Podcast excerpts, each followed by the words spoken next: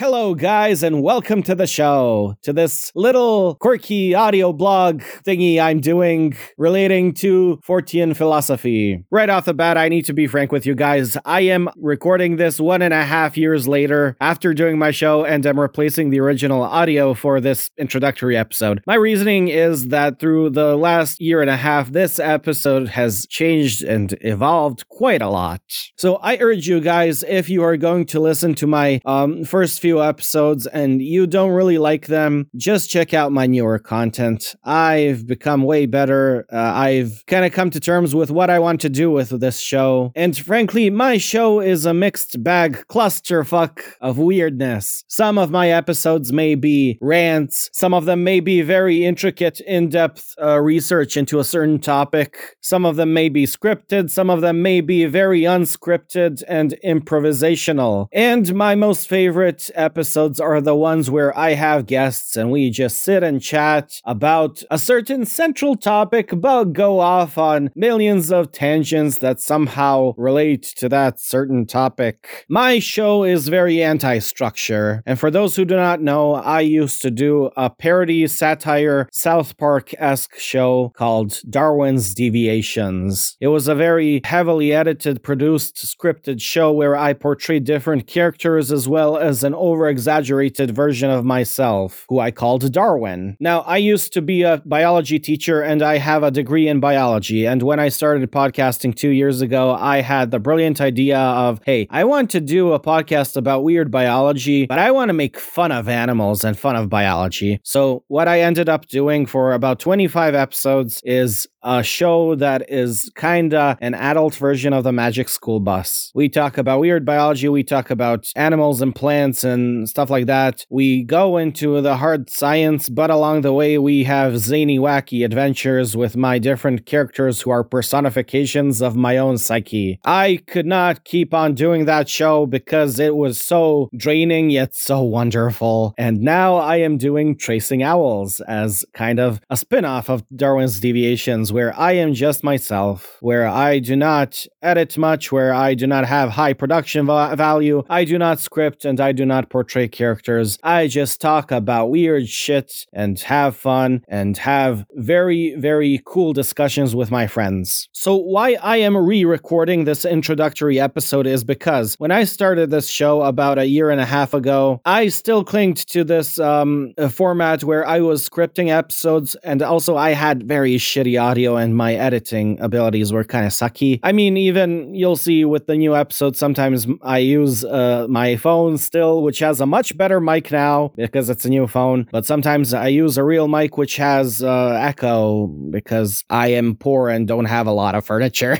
but yeah, my audio was bad. I was uh, staying true to a script. It was very, very draining, and I was still trying to portray this Darwin character instead of being my my my true self. Then um, something happened in my life, a tragedy, and I stopped doing the show. I altogether stopped doing Darwin's Deviations, and I paused Tracing Owls for quite a long time. Now I am back, and I have reformatted my show, and to be honest, I am reformatting my show constantly because I don't know what I'm doing with it. I just put out whatever content I feel like doing at the moment, whatever my mood is. Sometimes I feel like having a guest and chatting, but sometimes I want to rant for 10 minutes about how the paranormal is a pornography and how we are obsessed with taking pictures of UFOs. Or sometimes I want to read a whole book and make an episode like 90 minutes talking about the Andreasson affair and the whole abduction experiences of Betty Andreasson. So, yeah, if you don't like a certain episode, just go to another episode. You may like it because every episode I do for this show is its own separate entity. I do not have a format, and what I want to do with this show is very anti structure and anti formality. I do content that I feel like doing at the moment based on my mood, based on my interests at the time. Every piece of content I put out is a different thing for itself. Sometimes I am very zany and wacky. Sometimes I am very angry, and that may brush people the wrong way. And sometimes I am very, very insightful. And sometimes I have two and a half hour discussions with very intelligent people. We kind of channel into this uh, zone of creativity and inspiration. Throughout the last year and a half, I have compiled a close circle of friends, of very weird uh, friends who are into the paranormal from different uh, perspectives, and I like to just collaborate with them, chat with them. I've been guesting on other shows as well, which are much more structured and formal. I've enjoyed those as well, but that's not the type of content that I do here. So, hey, mixed bag. Go listen to any episode you want. If you like it, awesome. If you don't, hey, there are other episodes which are totally different, and you may totally love one episode but hate another. Hey, isn't that the point of the evolution of life? Life has evolved and diverged into many different forms of life, so you can have different uh, adaptations for different environmental settings. It's all in the diversity. And to end this introductory episode, I want to thank a dear friend of mine, Christina, who goes by The Crescent Hair. You can find her on Instagram at The Crescent Hair, and she is an artist of the weird and witchy and paranormal. Uh, this show would not exist without her because she was an inspiration for me to kind of spin off into this uh, separate show. She has been my collaborator from the very start, and I have had her on the show numerous times. And she also created the logo of my show, which I want to uh, share something about. So, the name Tracing Owls came from this uh, episode I did named Chasing Owls, where I was, for the first time in my life, uh, doing off the top of my head, non scripted, spontaneous uh, stream of consciousness content. Now that I listen to it, it is kind of cringy because I was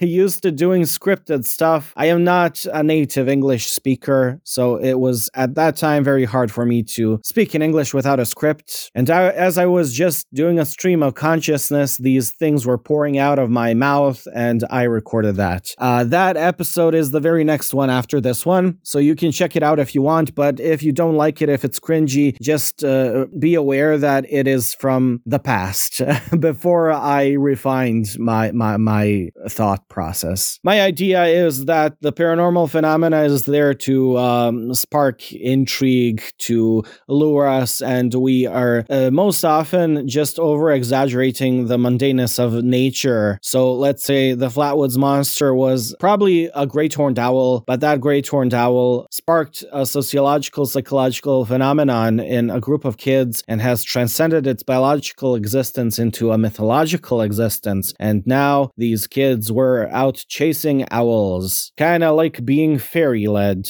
But since there is already a band named Chasing Owls when I was doing this podcast, I decided to name it Tracing Owls because to trace something means to look for it, to pursue it, but also it means to leave an imprint of something or a trace of something as that owl left an imprint of itself in the minds of those kids and sparked a whole mythology. But there is a third uh, definition of tracing, and that is to essentially trace the outline of something, because I see the monsters as traced over exaggerated outlines or silhouettes of natural occurrences, molded by our own psyches and ingrained into the social unconsciousness. And that is conveyed in my podcast logo, which was done by Christina herself. So I had the idea hey, why don't you do a barn owl that is spreading its wings, and from each wing is emerging a shadow of Mothman and Braxy? Essentially, that the monsters are shadows, silhouettes, or over exaggerated outlines of what is the biological owl. And Christina did that. In a very min- minimalistic way, she conveyed what I was going for, and I was so, so happy with the artwork. It is amazing. But also, Christina incorporated herself into this because Christina is more of the animistic view of uh, everything in nature has an essence or soul or a spirit associated with it, and even cryptids do. And we even talked about this in one episode of the idea that maybe Braxy is a spirit that was associated or imprinted onto an owl. And when this owl was startled by these kids, the spirit associated with the owl was actually projecting imagery of monsters onto the kids' minds. So it can be interpreted many ways, but essentially, the originating factor, whatever you want to think, is always Mother Nature herself. Mother Nature, or Mother Earth, or rather Gaia. And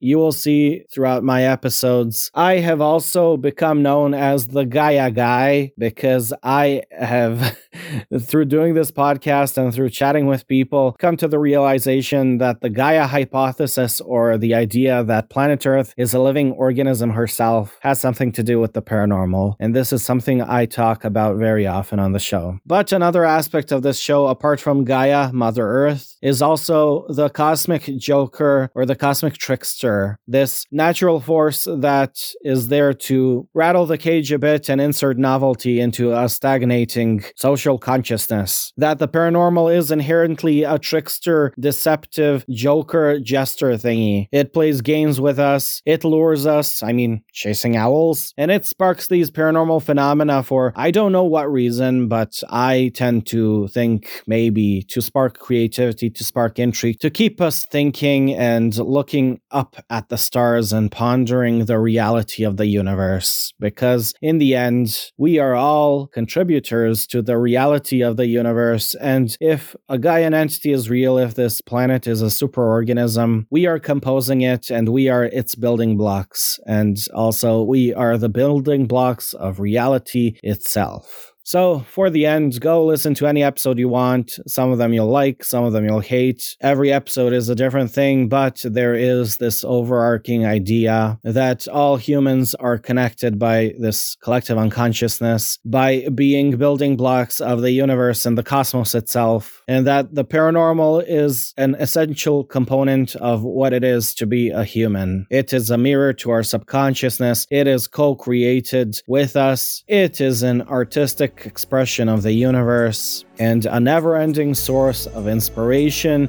creativity, and intrigue.